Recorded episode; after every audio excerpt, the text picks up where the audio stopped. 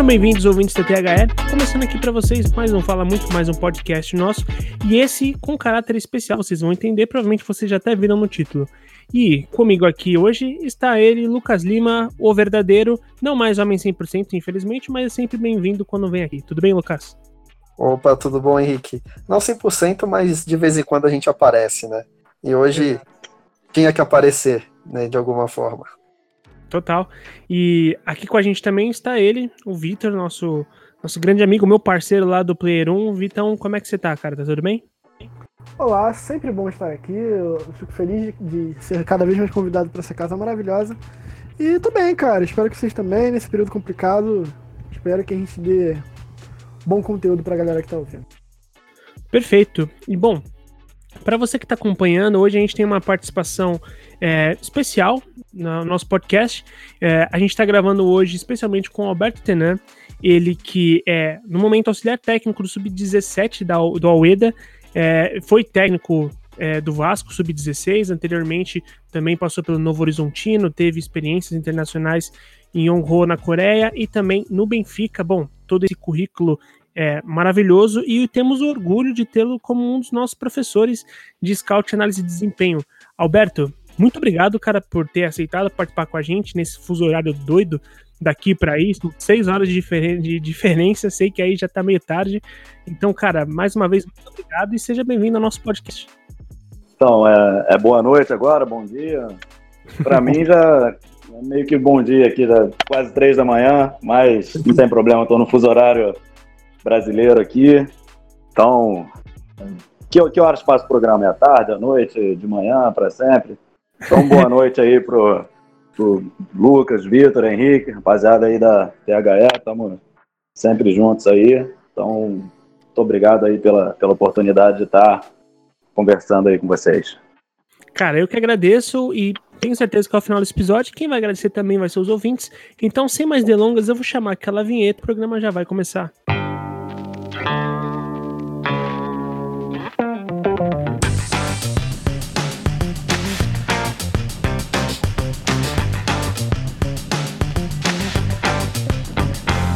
Você está ouvindo o THE Cast.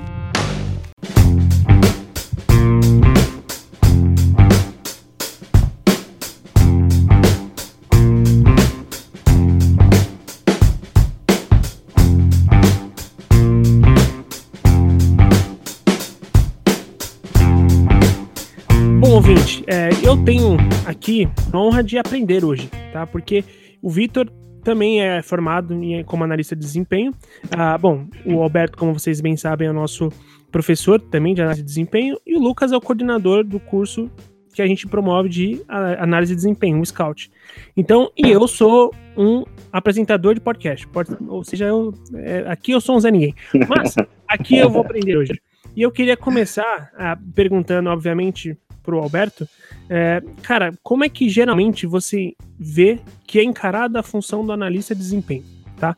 Porque assim, a, a gente aqui no Brasil, a, gente tem noção de que é a área que mais cresce no Brasil, da, da área técnica, né? É a área que mais vem crescendo. Sim. E só que ao mesmo tempo, eu já vi a galera criticando, ah, é, esse, esse funcionário aí, esse analista de desempenho que cuidou da contratação de tal jogador, sabe? Tipo, ficou aquele, aquele negócio de tipo, ah, o análise de desempenho é o cara que vai o relatório para contratação e só se julga, como se também fosse sempre função dele, né? Até parece que os clubes também não têm política, né? Entre deles, né? É. Mas enfim, eu queria perguntar para você um pouco sobre como você vê que é encarada a função de analista de desempenho e se você acha que faz jus a função de analista de desempenho, cara. Não, então, então vamos lá. É, bem no, no, lá no início, eu comecei como analista de desempenho em 2015, né? Quando eu fui pro, pro Vasco da Gama. E falando de 2015, né, não, não tem tanto tempo assim, análise de desempenho meio que não existia, assim, o departamento. Existiam poucos. Acho que no, no Grêmio já estava um pouco mais avançado, até no próprio Flamengo mesmo já tinha um. já estava começando a andar. E no Vasco em si não tinha um departamento, né? Tinha até é, um responsável lá por fazer as filmagens, fazer a edição. Tinha. Tava na época ainda aquele negócio do DVD, então quando a gente chegou tinha uma sala lá com um milhão de, de DVDs de jogador. Então a gente pegou essa, essa transição aí, né? E hoje você já vê, por exemplo, quando eu saí do, do Vasco agora, no Sub-17 a gente tinha um analista principal e dois estagiários. Isso só em uma categoria. Então no profissional já, já, já tem uns cinco, seis. Então cresceu muito, assim.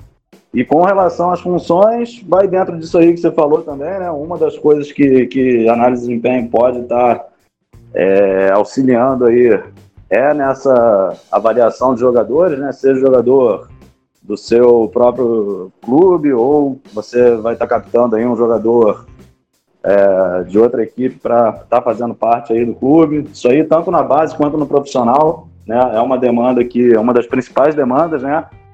Uhum. E além do, do controle, né? Da, da, da, performance aí, jogo a jogo. Agora o analista pô, tem participado aí no, do, dos treinos também. Né? Então tem uma série de funções aí que, que a análise né, pode estar tá auxiliando. Mas uma coisa que eu aprendi aí nesses anos aí como analista é que você tem que fazer o que te pedirem, né? Então, caso, por exemplo, é, ao longo desses anos aí, eu tive a oportunidade de trabalhar com vários perfis de treinadores e tem treinador que liga muito para uma coisa, já não liga para outra, e você acaba que tem que fazer né, o que ele é, acha mais importante, né? Primeiro. Então, óbvio que você vai ter a sua rotina aí dos, dos processos do clube, né? Então não pode, ah, o treinador saiu e você não, não produziu nada para o clube. Então o departamento ele tem uma série de, de rotinas, de relatórios que são produzidos independentemente do, do treinador entrar ou sair, mas na minha opinião a principal função do, do analista aí é estar tá auxiliando o treinador no que ele achar mais importante, né? Então, normalmente ele já chega, ou ele envia o auxiliar, ou alguém da comissão técnica, e já tem algumas ideias. Então, como a gente pegou lá no, no início, os treinadores ainda não tinham tido, acredito eu, tanta vivência com, com um analista de desempenho. Então, ele meio que não sabia né, o, o que pedir, às vezes é, não pedia nada, estava bom, às vezes pedia umas coisas malucas que não, que não serviam para nada, mas se ele acha importante a gente fazia. Eu acho que hoje, como virou uma. É, como todas as, as, equipes já têm um departamento de análise, os treinadores também já tiveram contato com é, diversos tipos de relatório, de dados, e ele vai né, formando a opinião dele. Isso aqui ele gosta, isso aqui ele não gosta. Então acredito que no próximo clube que ele possa, tá, possa vir aí a trabalhar, ele já, já tem uma ideia, opa, aquele dado ali me ajudava nisso. Isso. Então hoje eu acho que as coisas já estão andando melhor aí nesse sentido. E, e, falando de Brasil exclusivamente, você acha que a, a gente, para quem entra um pouco mais no mercado de futebol, é, percebe a influência que o, a, a análise de desempenho tem nos resultados de clubes é, europeus geralmente, né? Uh, você passou por Portugal. Portugal é como se fosse o berço da análise de desempenho, né? E você acha que a gente, o, o Brasil tá, é, foi conforme isso foi estourando lá, o Brasil foi adaptando isso pro seu modo de jogo? Você acha que é, um pouco dessa aceitação, desse trabalho aos poucos de, de ser integrado junto com a análise de desempenho tem a ver com essa relação? Eu acredito que sim, né? Porque normalmente né, é, os países e os clubes eles tentam fazer o que as equipes, as equipes de topo estão fazendo, né? O que é a equipe de topo? A equipe de topo é que ganha, está jogando melhor futebol, está em evidência. Então, se você pega, na minha passagem em Portugal era 2011, 2012, ainda não se falava, né, em, em análise de desempenho assim com, com esse nome. É, mas eu, particularmente, é, como treinador, sempre gostei de estar tá vendo jogos, estar tá fazendo minhas edições da minha maneira. Só que isso foi evoluindo, é uma necessidade do jogo, né? Você está conhecendo melhor a sua, a sua equipe, está conhecendo melhor o adversário. É, essa parte estratégica do jogo no Brasil, ela evoluiu muito, né? É necessidade, né? Então, se você quer jogar como os melhores, acaba que você é, tem que olhar, pô, o que, que esses caras estão fazendo? Como é que eles fazem isso? Aí tem a questão do, pô, do YouTube, hoje também, que antigamente não tinha isso, né? Então hoje você vê, caraca, que maneiro, o treino do Liverpool, pô, o analista fez isso, olha a estrutura que ele tem, olha esse material. Então hoje to, todo mundo tem acesso a, essas, a essa informação, né? Então acaba que você é, vê que, o, que os grandes clubes aí é, não digo é, do Brasil, você vê no mundo, né? Hoje você tem acesso a, a quase todos os clubes aí do mundo, então você vê como eles estão fazendo as coisas, você se adapta, você vê é, jogos hoje, é, é, é uma rotina, acho que todo mundo hoje no Brasil acompanha a Champions League, então isso se você for parar para ver é, alguns anos atrás, vocês devem saber melhor que eu, é, o alcance disso, né? Antes você tinha era só gente que tinha TV a cabo, então hoje já passa jogo na Globo. Então o acesso à informação evoluiu muito, né? Junto com o jogo e acaba que a análise de desempenho está nisso, né? Então essa parte de você é, conhecer melhor o adversário, né? Tá vendo aí o que que o seu, seu time está fazendo de bom, está fazendo de mal o jogo ele evoluiu a tal ponto que cada detalhe pode, pode ser decisivo, né? Então a, análise tem, tem ajudado muito nessa parte aí. E acaba que quem não usa acaba ficando é, um passinho para trás, né? Ficar para trás nunca é bom. É, essa questão da mobilidade da função, hoje em dia já existem até analistas que são autônomos de clubes, que trabalham fazendo consultoria para jogador, que trabalham de forma freelancer e tudo mais. E é, é muito como, como o Tenor falou, a, a coisa chega, ela se modela com base nos melhores. É, é foi perfeita a colocação dele. O, o, time do momento é o time que está ganhando, então é o que a gente vai buscar e vai tornar como norte. E a partir desse momento você começa a gerar uma identidade da, do ofício no país. Então, assim, o cenário, é, desde que eu comecei a me interessar, que já devem fazer lá seus 4, 5 anos, que eu estudo isso e, faço parte desse cenário mesmo por fora, foi de algo muito incipiente, muito de troca de conhecimento interno, para hoje já é algo com canais de YouTube direcionados unicamente para isso, uma é. função que. Inclusive, tem, tem um curso da CBF de análise de desempenho, né? Isso é recente, isso não tinha na minha época. Exato, não tinha. 2015 e não tinha há pouco tempo, há pouco tempo já não tinha. É. Isso é algo que foi uma demanda criada pelos próprios clubes. E a CBF na tentativa de, de suprir essa necessidade de se auto-reciclar e se auto-suprir com esse conteúdo. Então, e, e paralelamente a isso, para mim, ao mesmo tempo que é uma coisa boa, para mim já não é tão boa. Que eu, é, nos meus cursos aí, o Lucas, quem já teve presente já, já deve ter me ouvido falar, que para mim a, a formação, eu não acredito em uma forma. Isso muita gente né, pergunta, né? Pô, Tena, como é, que curso que eu tenho que fazer, que tal. Eu falo sempre, né, a minha história, o meu caminho, mas não é garantia, né, que você vai ser um bom analista.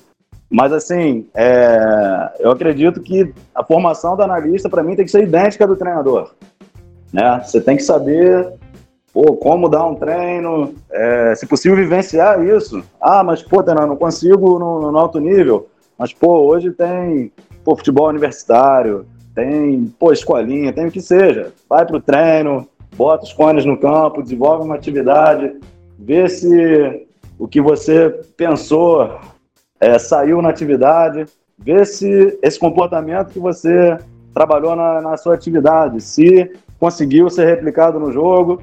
E toda essa vivência, para mim, é, te ajuda né, a, a fazer as análises, né? Então, como que você vai analisar as partidas, os treinamentos ou o que for. Você vai analisar baseado na, nas experiências que você teve, né, com, com, com, futebol aí na sua vida, seja assistindo, seja jogando, e no, no seu conhecimento, né, de, de, de, cursos, de livro, de hoje pô, o YouTube é uma ferramenta fantástica aí de aquisição de, de conhecimento. Então, eu particularmente não acredito em uma formação, a formação de analista. Para mim, você tem que ter uma formação com, com conhecimento.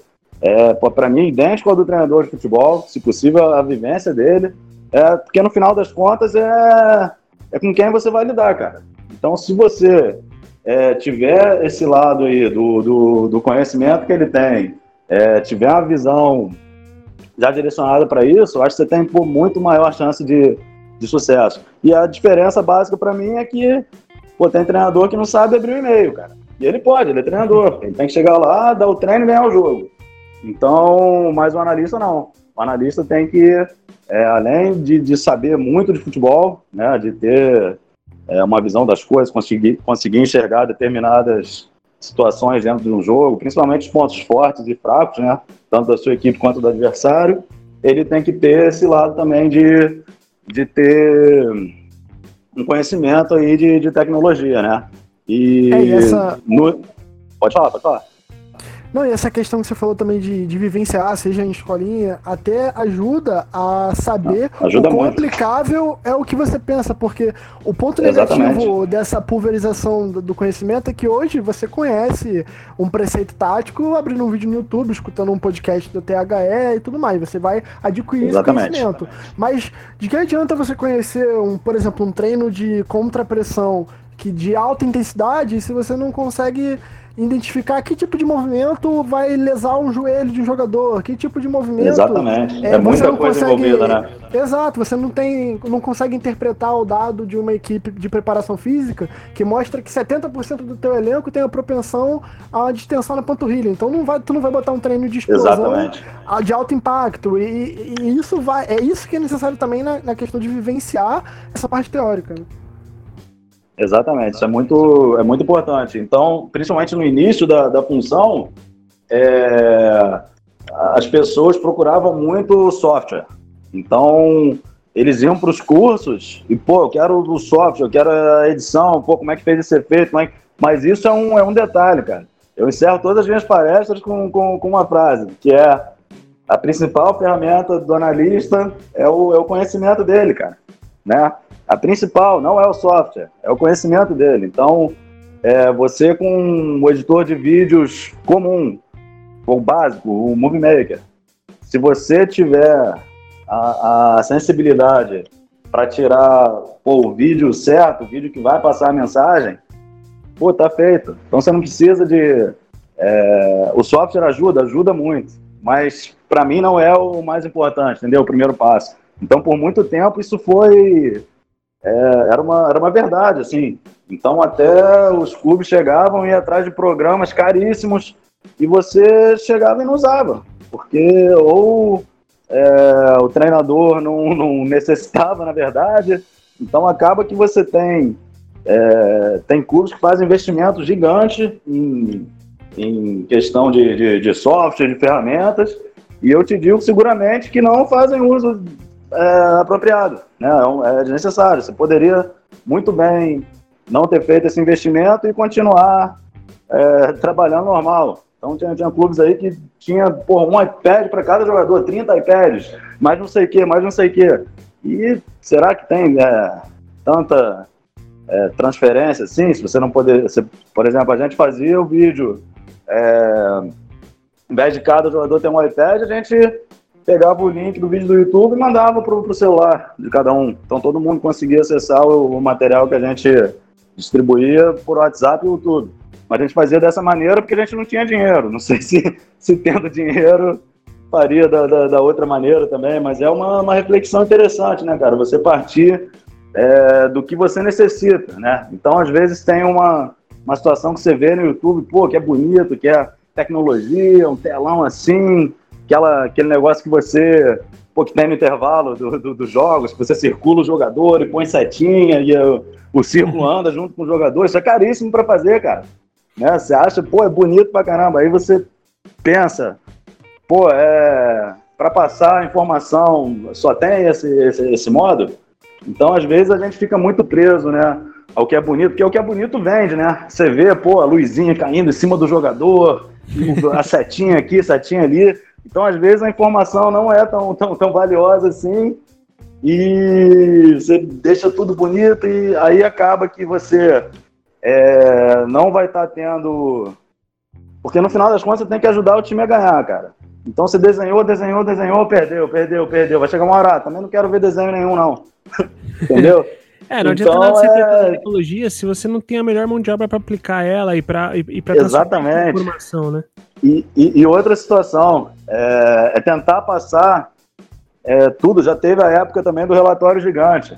Então, o departamento que achava que era bom, era um que por jogo dava, um- dava um livro pro treinador. Era gráfico de tudo que era jeito, sobre tudo. E, pô, tu acha que o cara tem tempo para ler um livro do, do jogo que já passou, já tá pensando no outro. Então, a gente buscava fazer, e o que eu acredito que, que seja a melhor maneira de desenvolver o trabalho, é o mais simples possível, né? É uma informação é, por vídeos curtos. Então, minha, nas minhas últimas experiências aí como, como analista, a gente trabalhava com, com vídeos curtos, né? Então, o mais importante, o mais complicado, é você estar tá detectando né, os padrões e a partir dos padrões, detectou que, ah, que a equipe pô, tem um meio campo muito bom, que eles é, te atraem para o centro, fazem a bola chegar no corredor e atacam com cruzamento e tem um atacante muito bom. Então você vai ver que esse comportamento, se você analisar mais no jogo, então, quando a equipe tem um comportamento que é muito forte, é, isso se repete muitas vezes.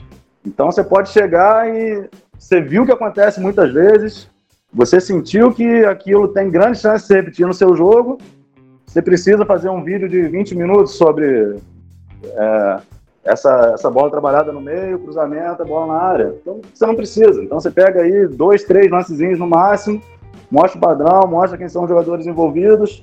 Então a parte de você é, estudar tem que ser é, muito intensa. Você vê muita coisa, é, ter muito material, tudo bem. Mas o que você vai passar adiante tem que ser o mínimo. Entendeu? Você tem que, tem que dar suporte para as decisões do Exatamente. treinador e não você tem que criar uma nova bifurcação de pensamento para ele. Nunca mais, nunca mais. Longe disso. Você, você não pode. Esse é um dos negócios também que eu, que eu recomendo. É, fica tranquilo no seu campo, porque tem essa, essa situação, né, do cara é, querer o seu espaço, dele querer destaque, não, fica tranquilo no seu canto, fala só quando perguntarem.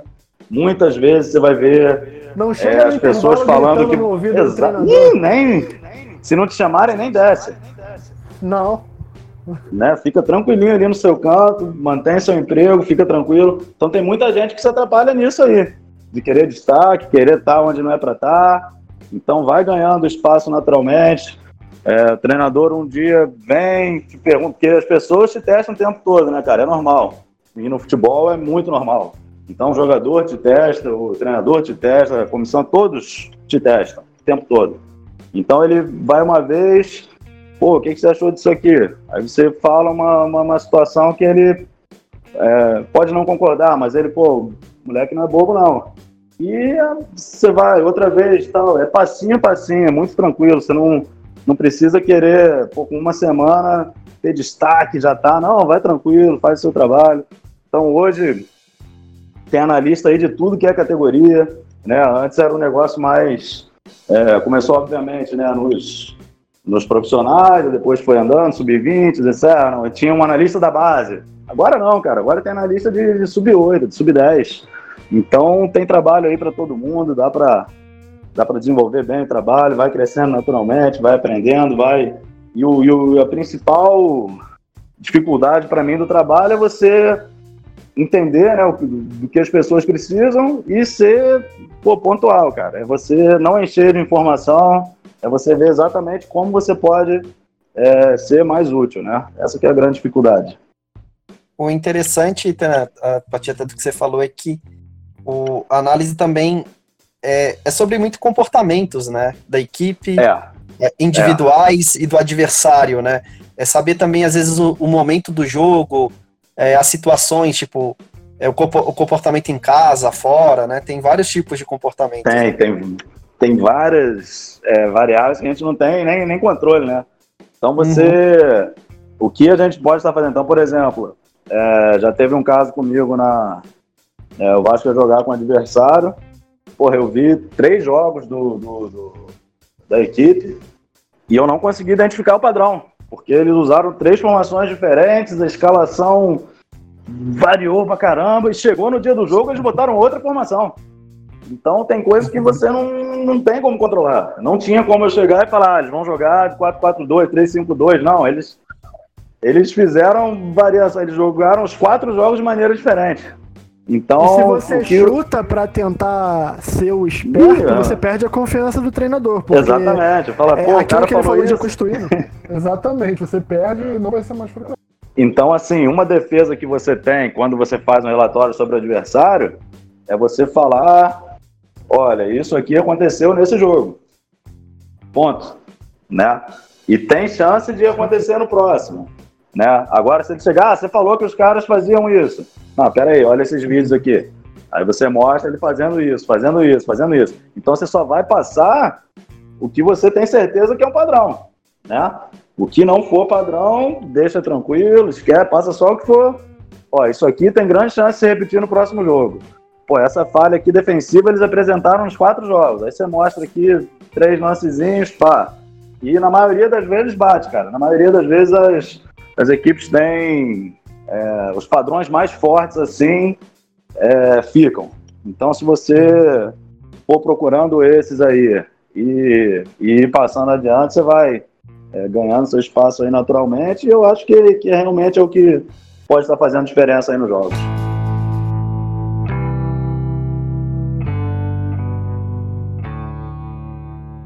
Alberto, cara, eu queria te perguntar, na verdade, uma coisa sobre as características de cada país pelo qual você passou, né?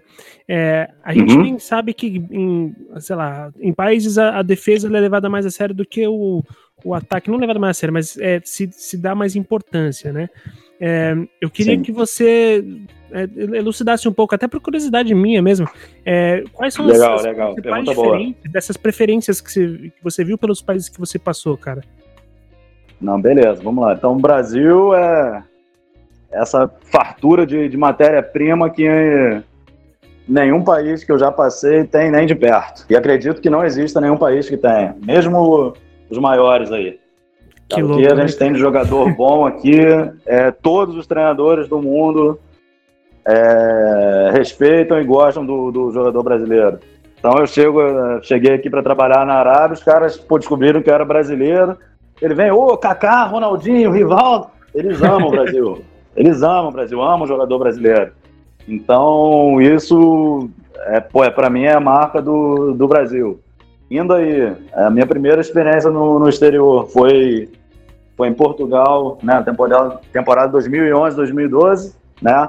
Então, fui lá fazer o mestrado, consegui fazer um estágio lá na, nas, nas categorias de base lá do Benfica. E eu trabalhava com, com era sub-10, cara. E um negócio que eu achei assim bem diferente do que eu estava acostumado a ver era a quantidade de, era como eles priorizavam a tática, né? Não, não, não sei se priorizar é a palavra certa, mas eles davam uma importância à tática como eu nunca tinha visto. Uhum. Então eu via é, os jogadores, eu olhava assim tecnicamente, eu falava, caralho, mas é muito inferior ao que eu estou acostumado. E você via é, o andamento do trabalho um mês, dois meses, três meses, quatro meses. Quando você via cinco meses, os moleques estavam fazendo exatamente o que era para ser feito, né? E isso, pô, era trabalhado, era uma de forma até exagerada para mim. Tipo assim, o jogo, você falando aí de, de, de crianças de, de 10 anos, né? Então, é, lá jogavam era um, era um campo reduzido ali, se eu não me engano, era, era, era campinho fazia 4 contra 4 ali, a maioria do, do, do, do, trabalho ali naquela fase. Então, quando, quando o goleiro pegava a bola, os dois jogadores de trás tinham que abrir. Enquanto os dois jogadores não abriam, o jogo não acontecia. O treinador entrava no, no interrompia o jogo, e ah, onde é que os, os defesas têm que estar? E iam, né, fazendo perguntas pro jogador para ele eles batem muito nessa no, no, no, entendimento do jogador, né? E eu ficava do lado de fora falando, pô, cara chato, cara, não deixa, deixa os moleques jogar. E você via com, com, com o passar do tempo como aquilo ia é, entrando e, e, funciona, cara. Então aprendi muito com, com, com eles lá sobre essa questão da, da informação, né, de fazer entrar. E eles, pô, a organização do, do, dos treinos, assim, também achei fantástico. Então foi uma experiência muito, muito legal aí. É bem diferente do que eu. Então, é, é, é, uma linha muito, muito fina, né, Lucas? Essa, de você não jogar, do, do, de não ser uma bagunça, né? De você ter uma informação, de você ter é, determinados posicionamentos, mas a partir desses posicionamentos você ter essa margem para criar. Então, essa é uma linha muito fina, né? É, muito pouca gente consegue é, ter um time organizado e criativo, né? É, é, difícil, mas é possível, é possível. Então, você vê aí que as grandes equipes do mundo é, tem um momento ali que o, que o, jogador cria é, e tem os momentos que, que a estrutura é mais rígida, né? Então isso também vai, né, de clube para clube, de jogador para jogador, mas é uma linha muito, muito fina, cara, de você, né, tá mecanizando o jogador, tá é, cortando aí toda a tomada de decisão dele. E para você deixar também ele fazer tudo que ele quer. E, e, não era, né, o caso lá também, né, tinha, né, o, o rigor ali da, das posições e tudo mais, mas eles também, né, estimulavam a, essa questão da tomada de decisão, é, no, no sub-10 ali, trabalhava muito situação de confronto, de um contra um, estimulava um drible, acaba que eles gostam, né, dessa... Que é o que, que, que a gente estava falando do jogador brasileiro, né? O mundo inteiro admira isso, né? Jogador que chega ali na frente, que, que dá um drible, ao invés de, de, de bater forte, vai dar uma cavadinha, todo mundo acha bonito, todo mundo gosta. E como que a gente vai estar, tá, né, é, trabalhando isso nos treinos? É complicado. Então, ao mesmo tempo que você tem é, determinadas demandas aí a cumprir, você tem que estar tá dando essa liberdade para o jogador é, fazer o que ninguém está esperando, né? Acho que o que melhor define isso da, da questão da mecanização e da, da privação do jogador é o dilema de Lamazia, né? Que tu vê toda uma, uma, uma, metodologia, uma filosofia feita para os jogadores como se para sempre eles fossem jogar no Barcelona e quando uhum. e às vezes quando ele é colocado numa situação é, minimamente diferente, esse jogador não responde. Ele não tem. Ele tem não tem repertório né? nem motor, nem psicológico para se comportar numa situação diferente é, do que e, ele foi e nem... E nem físico, né, cara? Se você for ver o, o biotipo que os jogadores do, do Barcelona é, tem, conseguem jogar e se dão muito bem. Então você pega ali, na época do Xavi, Iniesta, pô, eles, pra mim, teriam grande dificuldade de jogar na Premier League. Hoje em né, dia, do jeito que é o jogo. Com, com um metro e pouco, e cinquenta e pouco, sessenta e pouco. É, né, a questão do, de como eles jogam também, de como é o jogo. Então, se você joga com uma, com uma equipe que é, pô, faz muita ligação direta, tem, tem um, um atacante de referência muito forte, então, um jogo que a bola não passa tanto pelo meio, um jogador desse, pô, com, com um potencial enorme, com qualidade tremenda, acaba que não você nem vê no campo. Aí você fala, pô, o cara é ruim. Então acontece muito disso, né? Do jogador, de determinado jogador se dá melhor com, com um modelo de jogo. E também tem, tem o contrário, né? Tem o, tem o jogador, por exemplo, como a gente falou aqui nesse exemplo. O meio-campo não aparece tanto, mas o jogador da referência lá já, já tem um modelo bom para ele ali. E talvez esse, esse jogador de referência não seria um bom modelo para o Barcelona. Então você. E isso é parte da análise também, né? Você está vendo. Tudo é contexto. É, o contexto do, do seu clube, o modelo que você joga, ó, a equipe joga fazendo muito isso aqui. Então essa característica aqui me ajuda nisso. Então isso aí já, já é parte da, da análise também. E aí, passando adiante, né? Depois tive a experiência na Coreia do Sul, né? Eu fui como preparador físico lá, cara. Então, lá é físico total. Físico, físico, físico. Correm muito, não param de correr. Então é uma, uma, uma intensidade assim no jogo que eu, que eu nunca também, é, que no, no Brasil e, e, em Portugal não, não era dessa maneira. A gente é, joga com intensidade e tudo mais, mas ali era, era o extremo. Né? Chegava, ele já não tinha aquele equilíbrio de, ah, peraí, se eu for intenso agora, o jogador vai machucar. Aí você via ali, tinha vários jogadores machucados, sete, oito, e eles continuam trabalhando daquela maneira. Eu tive até uma, uma passagem engraçada quando eu comecei a, a trabalhar com eles, né? A gente fez é, é, o plano, né, da, da semana.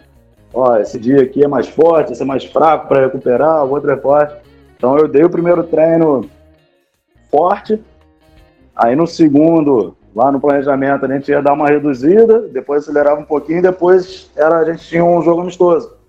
Então eu não podia estar fazendo aquele segundo dia ali muito forte.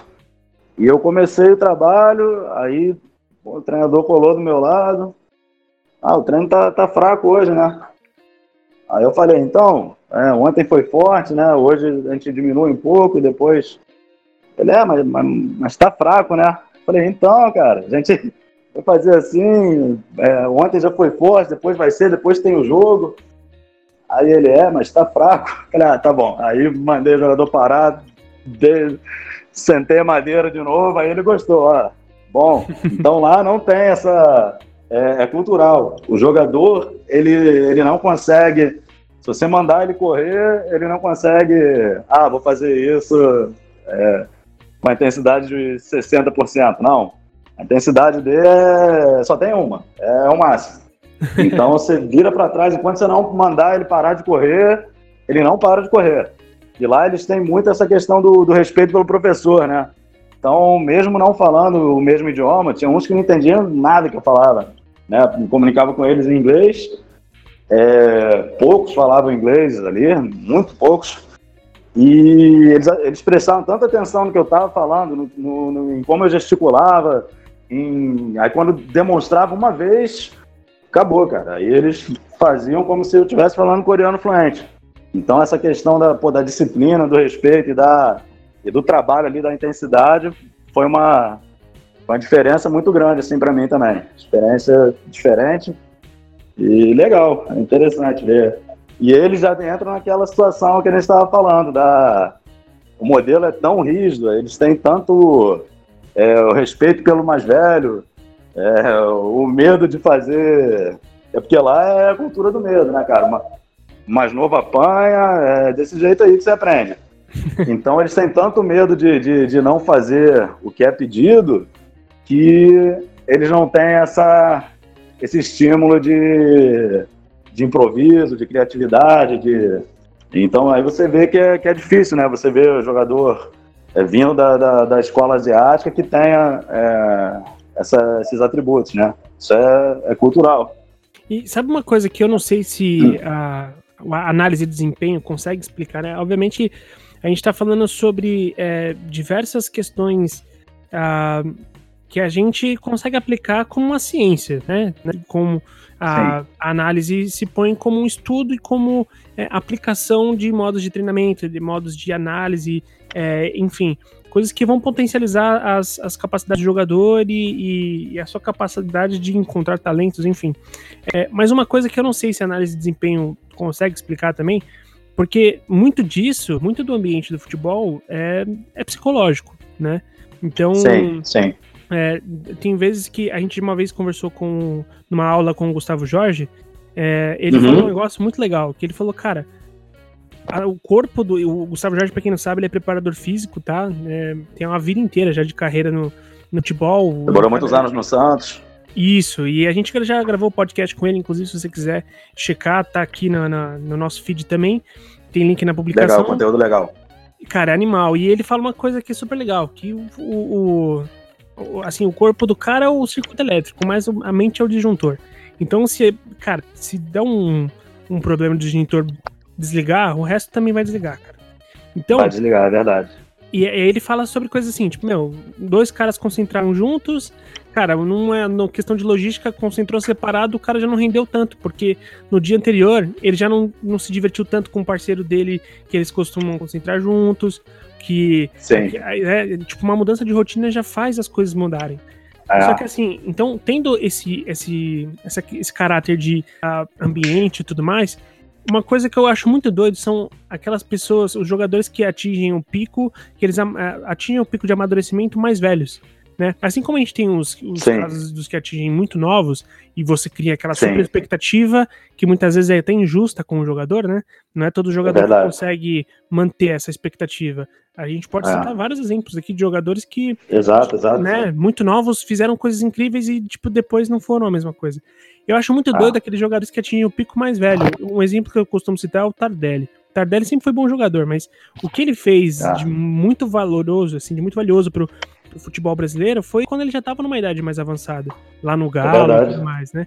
É, tem algum conceito da análise de desempenho que explica um pouco isso? Eu sei que pode ser uma pergunta um pouco é, meio dúbia, mas é, vocês entendem o que eu quero dizer? Eu entendi, eu entendi. E eu acho que, que, que, que não tem resposta, cara. Ali é o. Tem uma parte assim que você consegue controlar, né?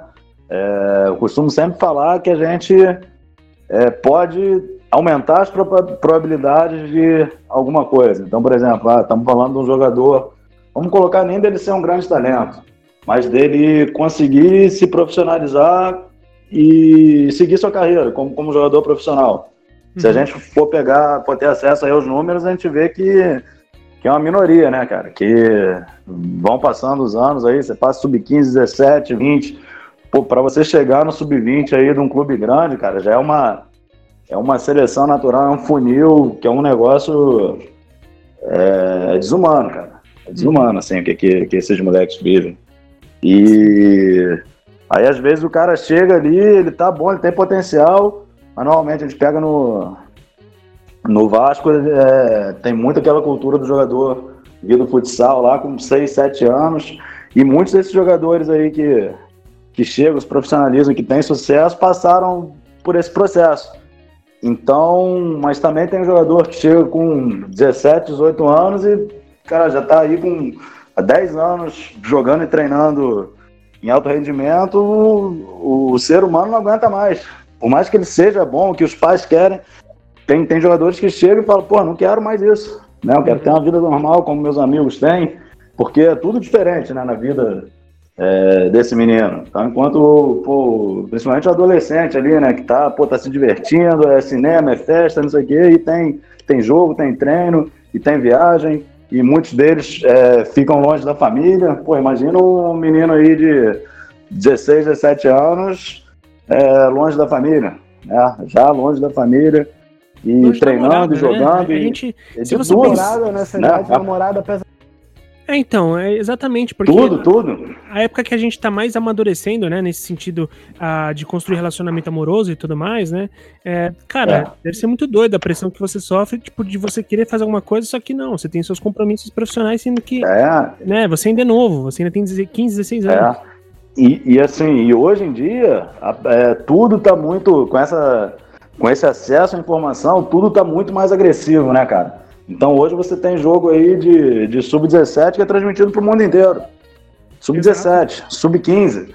Então, hoje, se você for ver o conhecimento que, que a torcida em geral tem das categorias de base dos clubes hoje, é muito maior do que tinha antes. Então, hoje, se você pegar um torcedor fanático aí, o cara sabe a escalação do sub-17. Sabe o jogador que é bom, o que, que ele gosta mais, que não gosta. Então ele já vai cobrar o jogador de 16 anos como qual é o profissional. Né? O torcedor não tem essa não tem essa, essa flexibilidade. Ah, não, peraí, às vezes até tem, mas na hora de cobrar vai cobrar do mesmo jeito. Né? Sim, então é, é, meio. Pode falar. na base não pode priorizar tanto título, né? Você tem que priorizar muita formação, né? Para ele chegar no profissional. Então, cara, isso, isso na teoria é bonito pra caramba, mas se o treinador não ganhar, ele vai pra rua, cara. Todo treinador sabe disso. É, é o certo, é o mundo ideal, é lindo. Você chegar, pô, pera aí, ó, desenvolvi tantos jogadores, pô, esse jogador aqui vai passar para o sub-20 melhor. Mas se você, você pô, é treinador de time grande ali, currículo, tá trabalhando no Vasco, perdeu pro Flamengo, perdeu pro Fluminense. E já era, amigo. Próximo jogo você tá fora, né? Então é complicado. botar os jogadores é, que formou no currículo. Exatamente. E, cara, também é, mostra como a função do analista de desempenho ela tem que ir muito além da, da formação por si só, no sentido de ser um cara que às vezes não vai ter um suporte devido de um psicólogo do clube, de alguém que faça é, esse trabalho é. de comunicação. E eu tenho uma máxima comigo que o, o analista de desempenho precisa ser um bom comunicador. Ponto.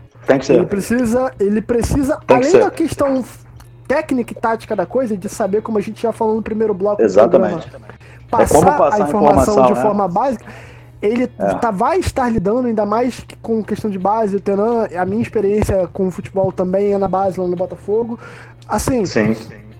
você precisa entender tudo que está no contexto do jogador, porque é. o Quinho foi perfeito em falar na questão do amadurecimento. Você tem que entender como você vai analisar a análise do, por exemplo, do desempenho do seu centroavante, ela não começa no apito do, do juiz, ela começa Exato. como o moleque passou a semana, se ele discutiu com. Já pensou? O teu centroavante Pô, foi na balada com ponto esquerdo e saiu na porrada. E aí? Isso não vai afetar o rendimento Porra. do teu time? Um moleque de é, 17 complicado. anos. Você tem que ter essa sensibilidade. Porque se tu focar em ficar só se ele tá vindo de lesão. Exatamente. Se ficar só na prancheta, só no software, só na, no termo tático, você não vai ah. desenvolver a função. É, é, é, o que eu digo, cara, no, no, nos cursos. Essa, para mim, essa parte é, que você não tá vendo, né, o, o todo, né, tentando ver todo o contexto, para mim é o segundo plano total da, da história. O software aí, para mim, tá lá embaixo, lá atrás. Então, e tem outro também, tem, tem caneta, hoje essa. Com papel e caneta, o cara faz muita coisa, né? Faz, faz, exatamente. Né? Então, eu, eu quando, quando a gente fazia os protocolos lá no, no Vasco, a gente pô, montou, montou o departamento e a gente definia né, os, os protocolos para o profissional e para a base. Então, tive a oportunidade de estar de, de tá treinando muito analista. Né? Conheci muita gente boa aí no caminho, muitos aí estão no mercado, estão com sucesso, isso é muito legal. E a gente tinha um, um dos nossos princípios era, pô, o protocolo bom é o que você consegue, ao mesmo tempo que você está marcando, está apertando o botão, você está conseguindo ver o jogo e entender o jogo. Então você vê o jogo, entender o jogo é, é o principal de tudo. Então a gente vê aí é, muito protocolo, muito analista trabalhando. É, o cara tá o tempo inteiro apertando o botão, cara. Então bola foi para a esquerda, ele vai direita, tal, tal, tal. Se você Não, perguntar ele. legal você passar Oi. pro ouvinte essa questão do apertar o botão, do taguear e tudo mais, que é algo que talvez é, o ouvinte é. não tenha noção do, do que seja o apertar o botão que você tá falando. Ah, tá, tá. É, então, apertar o botão é, é questão do, dos tá protocolos de análise, né? É, então existem milhões de protocolos, né? Tem análise por individual que você vai parar. Então, por exemplo, quando a gente estava fazendo o, o o analista responsável pela análise individual, ele fica tão. ele direciona tanta atenção dele para estar tá pegando aqueles momentos que, que, que, o protocolo pede, que ele, se você for perguntar da parte coletiva, se for perguntar do adversário, ele não vê. É, como, é um borrão, ele não, não entende, ele não vê quem é o adversário. Porque ele está 100% da atenção dele está direcionada para aquela situação. Então ele, ele não vai estar tá vendo pô, compactação, balanço, as linhas estão distantes ou não, ele vai estar tá vendo o jogador. E essa é uma situação muito, muito determinante né, para o analista. Né? É ele é, saber onde que ele vai estar tá, é, direcionando né, a atenção dele. Então isso também é uma situação que, que eu abordo bastante nos cursos, que é não, não tem como você ver tudo, né? E tem até um lance que, que, que eu mostro, né? mostro em todo o curso, então quem já fez os cursos é, já vai, vai lembrar. Já vai se ligar. Que é o lance, é, que é um lance que, que no momento que, que é um lance do, do, do Arsenal. Então, no momento que, que o ponta esquerda, o lateral esquerdo está entortando o zagueiro, tem um jogador que está participando do ataque que é, sente a posterior aqui de coxa e sai mancando e volta e você tá vendo o drible, você não vê que o jogador sai do meio do ataque e, e, e ele sai, ele tá atacando, ele para no meio, ele sai. O jogador saiu do, do ataque, se lesionou e você não viu. Por que, que não viu? Porque no momento que isso acontece, estava acontecendo o drible. Então, se você for ver, quase 100% das pessoas está tá vendo o drible. Então, quem viu o drible não viu o cara se machucando. E até hoje ninguém nunca viu, né? E eu faço exercício, e esse jogador ele participa do ataque, ele faz um, um dos passes do, do, do contra-ataque. E eu peço para eles verem, é, eu faço para eles contarem várias situações. Ah, quantos passes houve? Por que corredores passou? É, então eu vou dando função para eles. E aí eu falo, ó, vocês viram que um jogador que. Aí eu pergunto, qual foi o grupo aí que, que pegou os jogadores que participaram? Quantos jogadores participaram ativamente do ataque? Aí, pô, esse grupo aqui. Tá, vocês perceberam que um jogador desses saiu no meio do ataque e se machucou? Não. Ah, então beleza. Aí quando você mostra o vídeo depois, você vê o jogador saindo machucado. E você realmente não vê. Por quê? Porque a sua atenção está voltada para o outro lado. Então é muito importante você é, saber exatamente né, a sua função e ficar nela ali, né? Então essa questão do, do, do protocolo que eu falei, do apertar o botão, vai em torno disso também. Então, às vezes, os protocolos são, são feitos para. É, são baseados. A ideia dele é assim: ah, eu vou pegar tudo, que eu pegando tudo, eu tenho tudo e depois eu vejo. E na verdade, para mim, você não tem nada. Né? Você tem tudo, você tem um monte de coisa, você, você, você, narrou o jogo inteiro, você não viu o jogo, você não entendeu o jogo, porque você tá. Você abaixa a cabeça ali rapidinho para apertar o botão. Então você tá. Então eu vejo analista trabalhando às vezes o cara tá ali, tem a lista que filma e marca o protocolo junto. Isso para mim é impossível de fazer. Eu não consigo. Né? Se você quer fazer uma filmagem, qualidade de filmagem boa, você não vai conseguir apertar aquela quantidade de botão. né? Então tem gente que deixar, beleza, abre bem a câmera, deixa parada em um dos campos, beleza, se é o protocolo, se é o padrão do clube, se, se o clube pediu isso e precisa desse protocolo, se precisa mesmo, é o que tem que ser feito. Mas eu, particularmente, não acredito que, que, que isso funcione. Né? Eu não, eu não, é, eu não acredito em, em, protocolo que pega tudo. Acho que não dá para pegar tudo.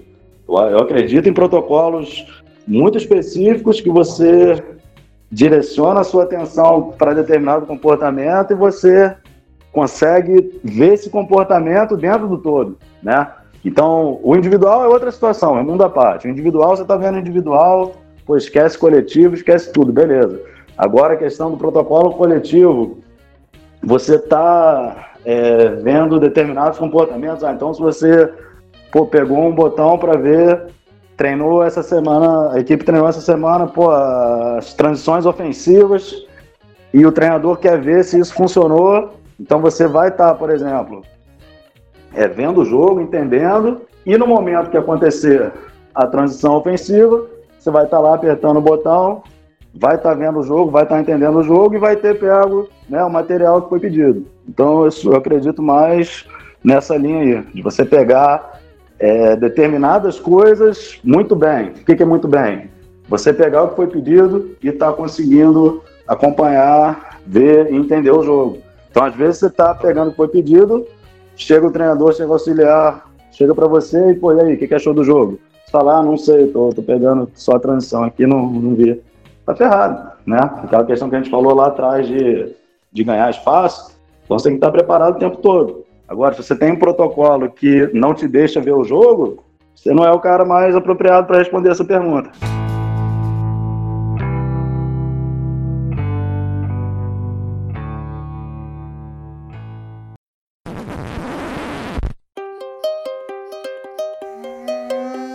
Vamos lá, ouvinte, eu vou aproveitar esse rápido intervalo aqui que a gente está fazendo no programa para te passar um recado muito rápido, muito simples, certo? Se trata, na verdade, do curso Scout Internacional. O que, que é isso? O que está rolando?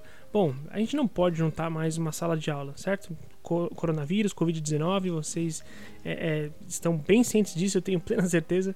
Então, por conta disso, a gente vai fazer um curso especial ao vivo e online. Então, você vai poder consumir o curso, é, fazer seus estudos dentro da sua casa, dentro do, do, do, espaço que você tiver, que você preferir, no seu computador, no seu celular e assim por diante, certo? E a gente vai aproveitar então essa oportunidade de que não podemos estar próximos fisicamente e vamos então alcançar outros mercados.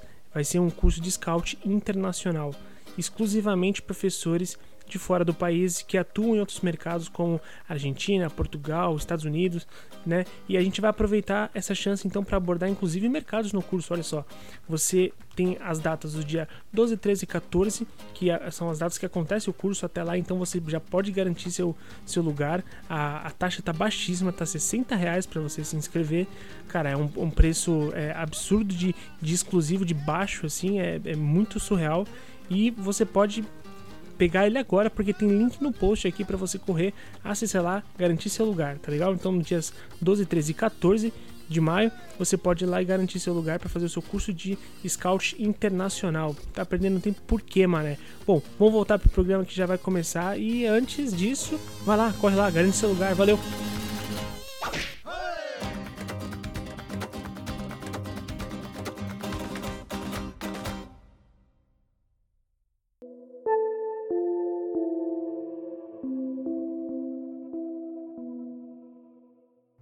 Outra coisa sobre atender o que foi pedido, tem uma passagem minha que é, foi, me mostra bastante isso, que o treinador pediu é, para mostrar, fazer um compilado para ensinar para o time, para a categoria da, do clube, a uhum. atacar marcando.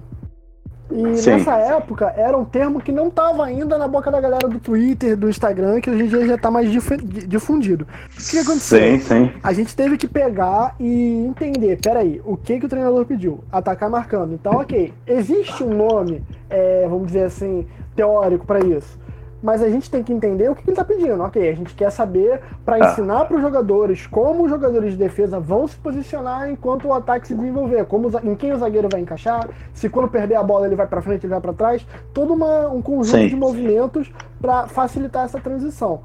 Aí, É o equilíbrio do momento- defensivo ali, né? Exato, é, o balanço, balanço, equilíbrio defensivo.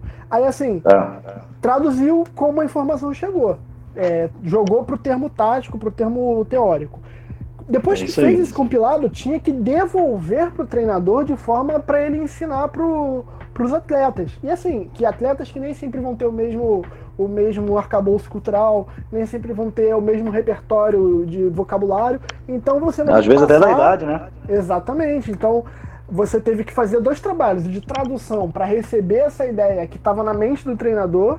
Ele jogou, você traduz, você monta o, o que foi pedido e entrega de uma forma que ele vai conseguir passar, porque é algo que a gente está batendo muito na tecla. O, o- o analista de desempenho ele é suporte para o treinador, ele não é uma nova fonte de dúvida. Então, assim, se você entregar um trabalho É aí. que o treinador vai ter que sentar e pensar, tá bom, ele mandou isso aqui, como é que eu vou passar isso aqui pro elenco? Você foi mais um problema. Você vai ter que ter um analista É, para decifrar o que você falou. Então, não, não é assim, não é por aí.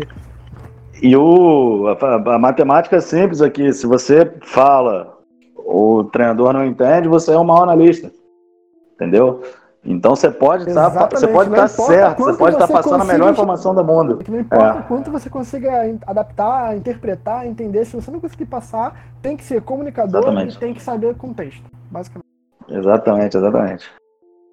Perfeito. E para já aqui encaminhar para o encerramento do nosso programa, eu queria fazer uma pergunta para você, Tenan, que eu lembro muito bem, eu vou pedir desculpa pro professor, eu não lembro exatamente o nome dele, foi uma aula que eu estava acompanhando lá na escola, em que Ah. ele, ele, como analista de desempenho, ele estava falando sobre a importância de você trabalhar integrado com todas as categorias, desde lá de Sim. baixo até o profissional. E ele fala que tem Sim. gente que, tem analista que fala, ah, não, eu sou, trabalho com o, o profissional, né? Só que, tipo, esse analista não é um analista bom para o mercado, porque ele, é, ele não funciona, né? Porque o profissional não, não só ele não só comunica entre si, né? Entre os times profissionais. Você tem que saber acompanhar um jogador lá da base para saber como ele vai contribuir lá no futuro.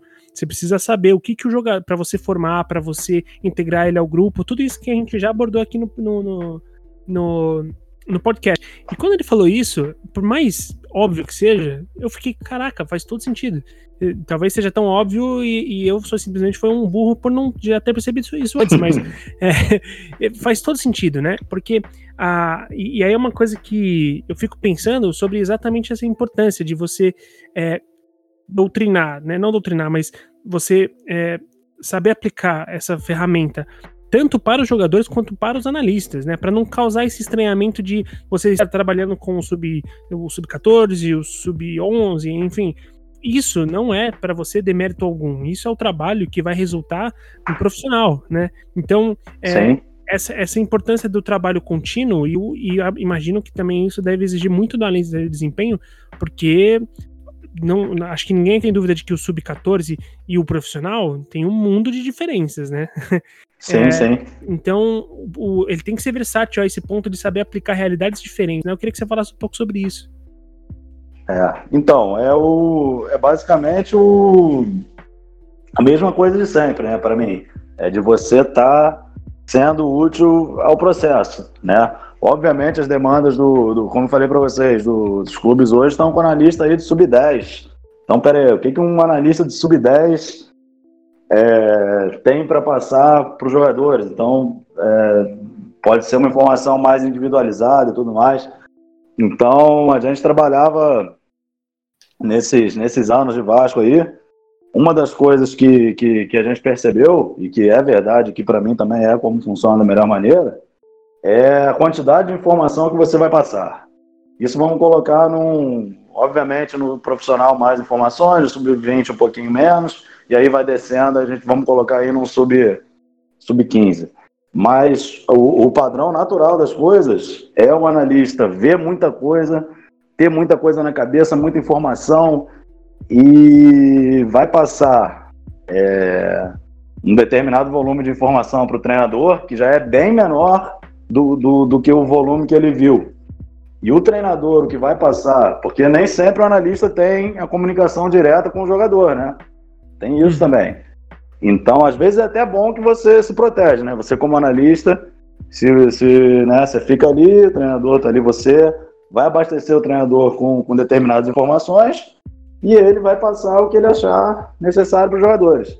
Então, é, o volume da informação ele é muito grande para o analista, ele já é, é menor para o treinador e para o jogador é o mínimo, é o essencial. Então tem dois filtros aí de informação antes dela estar tá chegando pro, pro jogador, né? E quanto mais jovens, menos informação. Diferente a, a informação, mais a gente estava falando, ah, o sub-14 é, o, é um mundo completamente diferente profissional. Sim, mas todo profissional passou pelo sub-14. Né? Uhum. Então você tem que estar tá fazendo ali é, o trabalho andar no sub-14 ali.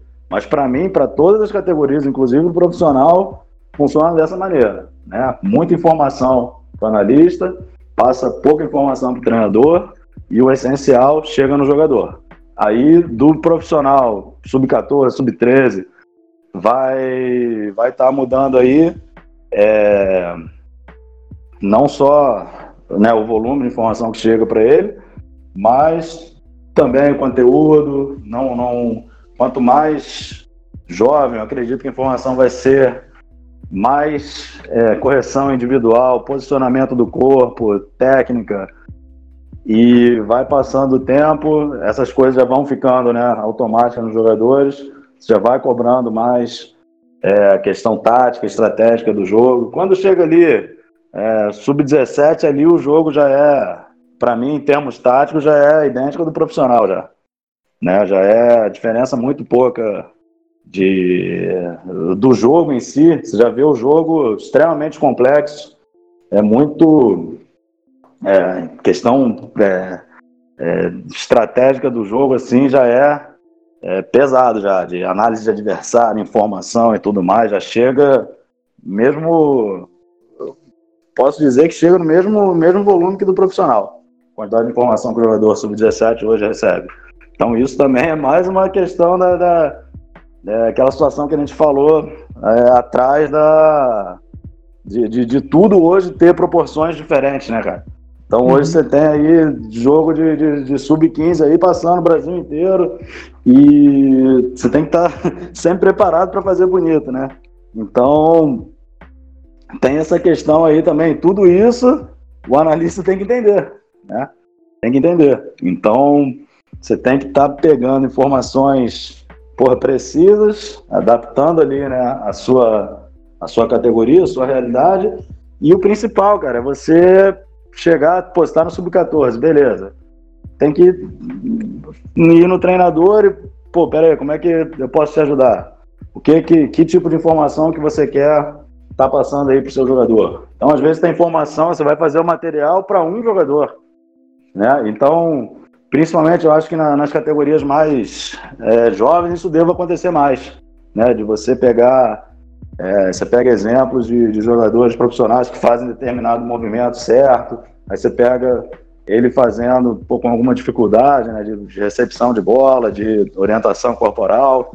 Então, eu acho que assim, quanto mais jovens, acho que mais correções individuais aí, né? E vai ficando vai subindo aí, já vai pegando questão de, de posicionamento, de, de tática, de, de, relação das linhas, até chegar no, no, no, profissional aí, que já é o jogo a 100%, né? O maior volume de informação, a informação mais detalhada. Já entra aí muita questão do, do adversário. Eu acho que nas categorias iniciais é, você não deve ficar tão preso no adversário, né? Você tem que tá mais focado aí né, na formação do, do jogador, do indivíduo. Então você está formando bem o jogador e depois você consegue estar tá inserindo aí essas informações de é, estratégicas, né, que é a, a função ali de, de, ganhar o jogo, a questão que a gente falou do resultado, né, uhum. você precisar do resultado.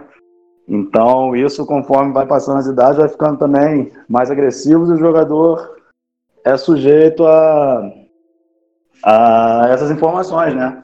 Então, quanto mais demanda tem, mais pressão, mais, mais complexo ali o jogo, mais informação vai chegar e, de certa forma, contribui, né, para a formação dele. Então, acho que, a formação dele tem sido, é, atualmente, até pela demanda aí do, do jogo, a forma que evoluiu, é, ela tem que ser mais rica, né? Então, hoje já tem Pô, tem nutricionista aí, categoria de base, 11 anos, 12 anos, 13 anos, já fica, né? Já bota o menino ali para comer direito, porque isso é o ponto que evoluiu o jogo, cara. Então, uhum. se, o, se o moleque aí de, de, de 14 anos não come bem, isso vai ter uma queda no rendimento, você vai ter um problema. Então, a análise de desempenho é uma dessas pecinhas que, que, que veio para ajudar, né? A, a, fazer tudo isso andar. Então, aí você tem, porra, tem porra, nutrição, fisioterapia, fisiologia. Então, tem uma série de psicologia. Então, tem uma série de áreas aí que vieram para. Então, você vê o, é, o acesso de, de, de, de, a informação assim que, que, o, que o jogador tem na, na sua formação é, aumentou demais. Aumentou demais pela necessidade né, do, do, do, mercado, de performance. Então chega num ponto que se é, você fazendo tudo certinho ali, pô, pode dar problema. Então, se mesmo você fazendo tudo certo, pode dar problema. Então, o cara que não faz certo, não faz tudo, não controla, não tem todo esse suporte, ele já fica, né, aquele passinho para trás. Então, passo para trás aí, como a gente falou, pode ser decisivo e não só no profissional, hoje é em, em qualquer idade, cara. Então tudo que você tem é, de informação e de, e de situações para estar tá melhorando o, a pessoa e o, e o jogador, você vai estar tá um passo à frente. Hoje as equipes estão é, inserindo isso aí no, na rotina do, do, do, do treinamento cada vez mais cedo. Perfeito. E se você, por acaso, ficou assustado com tudo isso que o Alberto falou, sobre é, tudo que você tem que fazer e ainda assim as coisas podem não dar certo, fica tranquilo. Eu sei que, com certeza, se você fizer o curso da TH360 sobre Scout, análise de desempenho, você vai ver que não é nenhum bicho de sete cabeças, até porque temos lá o Alberto Tenan para nos explicar tudo direitinho, né? Para poder, é, para poder deixar a gente mais tranquilo e explicar para vocês passo a passo. É, eu tive a oportunidade de fazer alguns dos cursos, obviamente que nunca é, na, na grade curricular certinha, porque a gente está lá no meio da correria trabalhando, mas sempre que eu posso eu paro, dou uma olhada do que está rolando lá e garanto para vocês que é sempre o melhor tipo de informação. É, eu vou aproveitar e vou encerrar o programa por aqui. Alberto, cara, muito obrigado mais uma vez por ter aceitado participar com a gente, cara. Se as pessoas quiserem te encontrar, é, não sei se você quiser divulgar mídias sociais, é, Twitter, LinkedIn, essas coisas, como é que as pessoas conseguem falar com você, cara? Então, cara, hoje é, o que eu tenho usado mais aí é o Instagram, cara. Então é o arroba Alberto Tenan. É, perfil é fechado, mas segue lá, manda mensagem manda um direct lá que a gente conversa ali no que eu puder tá ajudando aí, podem, podem ficar à vontade aí. Adoro conversar, como vocês viram aqui agora, a gente. se, se o Henrique não fala para acabar aqui, a gente continua falando aqui 24 horas, né? Futebol é sempre, sempre gostoso aí de estar tá, de tá falando. Então, pode chamar lá no Instagram que a gente que eu puder ajudar aí. Perfeito, cara. Pô, obrigado, Vitão. Mais uma vez, muito obrigado, cara. É, se as pessoas quiserem te encontrar, como é que elas fazem? Arroba o Vitor Bruno em todas as redes sociais e podcast Player 1. Eu peço encarecidamente que vocês vão lá, a gente está no processo de reconstrução. O, o Henrique está lá comigo nessa, nessa caminhada. Nós, nós temos games de futebol, games no geral, cultura pop e até de animal de estimação a gente já falou, então vale a pena gastar seu tempinho. Depois que terminar de ouvir o TH Cast, vai lá no Spotify, coloca Player 1 e você vai ouvir as conversas mais aleatórias da Podosfera. Tenho certeza que você vai rir bastante ouvindo o Player 1. Lucas, o Lucas é, ficou a maior parte do tempo é, mais quieto, mas não tem problema. Tenho certeza que assim como eu, ele é, também é, aprendeu bastante, certo, Lucas? Com certeza, sempre aprendizado, bom, né, falar com o Tenan de novo, né, que tá sempre bom. Mi milionário agora. E Porra. bom que vai. Vou voltar a fazer todos os cursos. Opa! e, e Lucas, é, você também quer deixar aqui mídias sociais pra galera te, te achar na, na, internet? Vamos lá. É, mídias sociais que eu tenho, que eu uso quase nenhuma. Mas Lucas Benevides é, tem o Facebook, Twitter. O Instagram, quando eu entro, o meu é da escola, né? Então, pode, sei lá, de repente me acha. Então você pode mandar um direct pra escola e adereçar para o Lucas, né? Aos cuidados de pode Lucas, ser. Né? Pode, pode, ser também. Eu, eu, ia falar, Eu, eu ia falar que para me achar, às vezes a pessoa tem que estar na rua. Só que não pode estar mais na rua, a pessoa tem que estar em casa agora. Perfeito. Então, então, né, vai levar um tempinho aí. Mas daqui a pouco estarei na rua. Em breve, espero. Espero que todos nós. Tomara. Bom, como você bem sabe, eu sou o Henrique Woods. Você sempre consegue me achar pela hashtag KingWoods ou Henrique Woods, né? Aqui, como a gente sempre conversa. Eu agradeço mais uma vez a todos aqui da nossa mesa digital e a você, ouvinte. Até mais ouvir. Pô, acabou que eu não me despedi direito, hein, cara. Pega uma despedida minha aí. Pô, perdão, Entendeu? cara. Perdão. Pô, deu Vamos Instagram, lá, não, fazer agradeci o ouvinte, não agradeci os amigos da THE. Aí Pode- pode é fazer, pode complicado, fazer. hein? Faz aí, a gente, eu coloco na edição. Desculpa, cara. Nada. Então, agradecer aí aos amigos da, da THE pelo, pelo convite, né? Sempre um prazer estar falando aqui de, de futebol com vocês. Então, obrigado aí ao, ao ouvinte. Então, já deixei ali a minha, meu Instagram aí, quem quiser entrar em contato, fica à vontade. Agora a gente tem bastante tempo aí com a quarentena para conversar. E é isso aí. Muito obrigado aí a todos. É, conversa excelente. Como falei para vocês, a gente, se deixasse aqui, a gente falava 24 horas por dia. Então, mais uma vez, obrigado aí, Henrique, Vitor e Lucas aí pela, pela oportunidade. E, e para finalizar, o, o Tenan, é, faz uma recomendação. Se tem uma recomendação para o ouvinte, alguma fonte tudo, a- assistir tal documentário, alguma recomendação assim para o ouvinte ficar ligado? Então, rapaz, apareceu esses dias eu vi aqui na, na Netflix, tem bastante coisa legal, cara. Então tem a série que é do, é do Sunderland, é legal. Eu vi a do Boca, vi a, do, a da Juve. Tem o The English Game também, que mostra é, a história ali, como começou, é, é legal. Então eu, eu gosto muito de todo filme assim que é relacionado não só a futebol, né, mas a, ao esporte, a, a pessoas. Eu acho muito legal aí de estar vendo. E como a gente conversou aqui, né, cara, é é estar sempre vendo pô, jogo, ver bastante jogo, jogo, jogo, jogo, ver pô, entrevista, né, o que as pessoas pensam. É, Então, gosto muito de ver entrevista de jogador, de treinador. Tem uma, uma- um vídeo que eu vi no YouTube há um tempo já, do, do, do Henry falando sobre o Barcelona do Guardiola, que é fantástico. Assim. Então, vídeos desse tipo é de do, do, dos jogadores explicando o que eles entendiam, é, de treinadores. Pô, o documentário do, do City também, do Guardiola, muito legal, né? Do é, All or Nothing, né? Que tem na, na Amazon. Fantástico. Então, tudo que, que, que relacionado assim ao jogo, pô, é aquela informação ali que você vai estar adquirindo, você nunca perde, né? Então, você aí vendo uma série, vendo, vendo jogos, lendo livros, conversando com as pessoas, dando treinos, jogando futebol.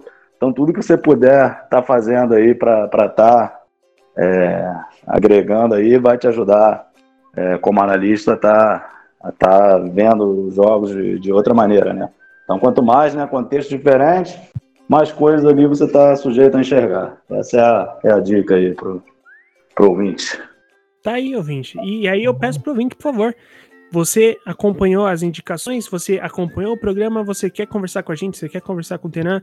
Você quer mandar sugestões? Você pode fazer isso sempre pelas nossas mídias sociais, no arroba Escola TH360, ou até mesmo comentar no- na publicação desse podcast no nosso site th360.com.br, onde você também fica sabendo mais sobre os nossos eventos e cursos, que obviamente temporariamente estão é, suspensos os presenciais, apenas o online está rolando, mas em breve esperamos estar todos juntos novamente e sempre siga a gente nas, nas redes sociais, que você vai ficar sabendo por lá com antecedentes sobre as nossas atividades. Tá legal? Obrigado, viu, gente?